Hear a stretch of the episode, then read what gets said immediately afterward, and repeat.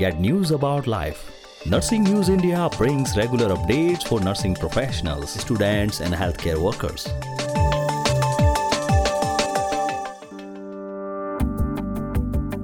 भारत में कई सालों से इंडियन नर्सिंग काउंसिल नर्सिंग से जुड़ी हर प्रक्रिया को संभालता आया है नर्सिंग से जुड़े सभी फैसले आईएनसी व हेल्थ मिनिस्ट्री संयुक्त रूप से लेती रही है सभी स्टेट नर्सिंग काउंसिल के लिए भी नर्सिंग संबंधी फैसले आईएनसी ही लेती है। अतः यह कहा जा सकता है कि आईएनसी द्वारा नर्सिंग से संबंधित सभी फैसले लिए जाते हैं।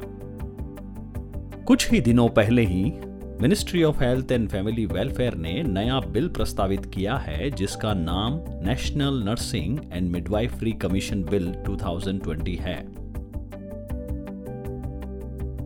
इस नए बिल को 5 नवंबर को प्रस्तावित कर जनता से कमेंट देने को कहा गया है, और यह बिल आम जनता के कमेंट के लिए उपलब्ध है। इस बिल पर कमेंट करने के लिए 6 दिसंबर अंतिम तारीख दी गई है। इसके बाद उन कमेंट्स का आकलन कर ड्राफ्ट में बदलाव होकर एनएनएमसी बिल को फाइनल घोषित कर दिया जाएगा। ड्राफ्ट में कमेंट करने के लिए एनएनएमसी बिल की ईमेल आईडी पर ईमेल किया जा सकता है। इस नियम को national nursing and midwifery commission act 2020 के नाम से जाना जाएगा। अब इंडियन नर्सिंग काउंसिल 1947 अधिनियम को खत्म कर एनएनएमसी एक्ट 2020 को लागू किया जाएगा। एनएनएमसी बिल को केंद्र में विधेयक के रूप में भेजा जा चुका है, जिसमें सुझावों को लेने के बाद बिल में बदलाव होगा। बदलाव के बाद इस बिल को पुनः केंद्र में विधेयक के रूप में भेजा जाएगा।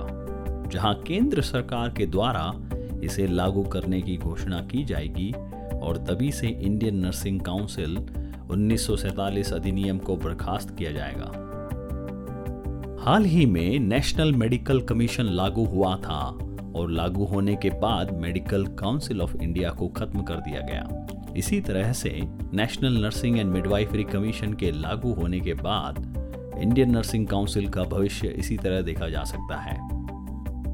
ये सभी को ज्ञात है एमसीआई एवं आईएनसी पर भ्रष्टाचार के आरोप लगते रहे हैं और उसी का नतीजा ये हुआ कि मोदी सरकार द्वारा केंद्र में किए जा रहे कई बदलाव में से ये भी एक रहा है।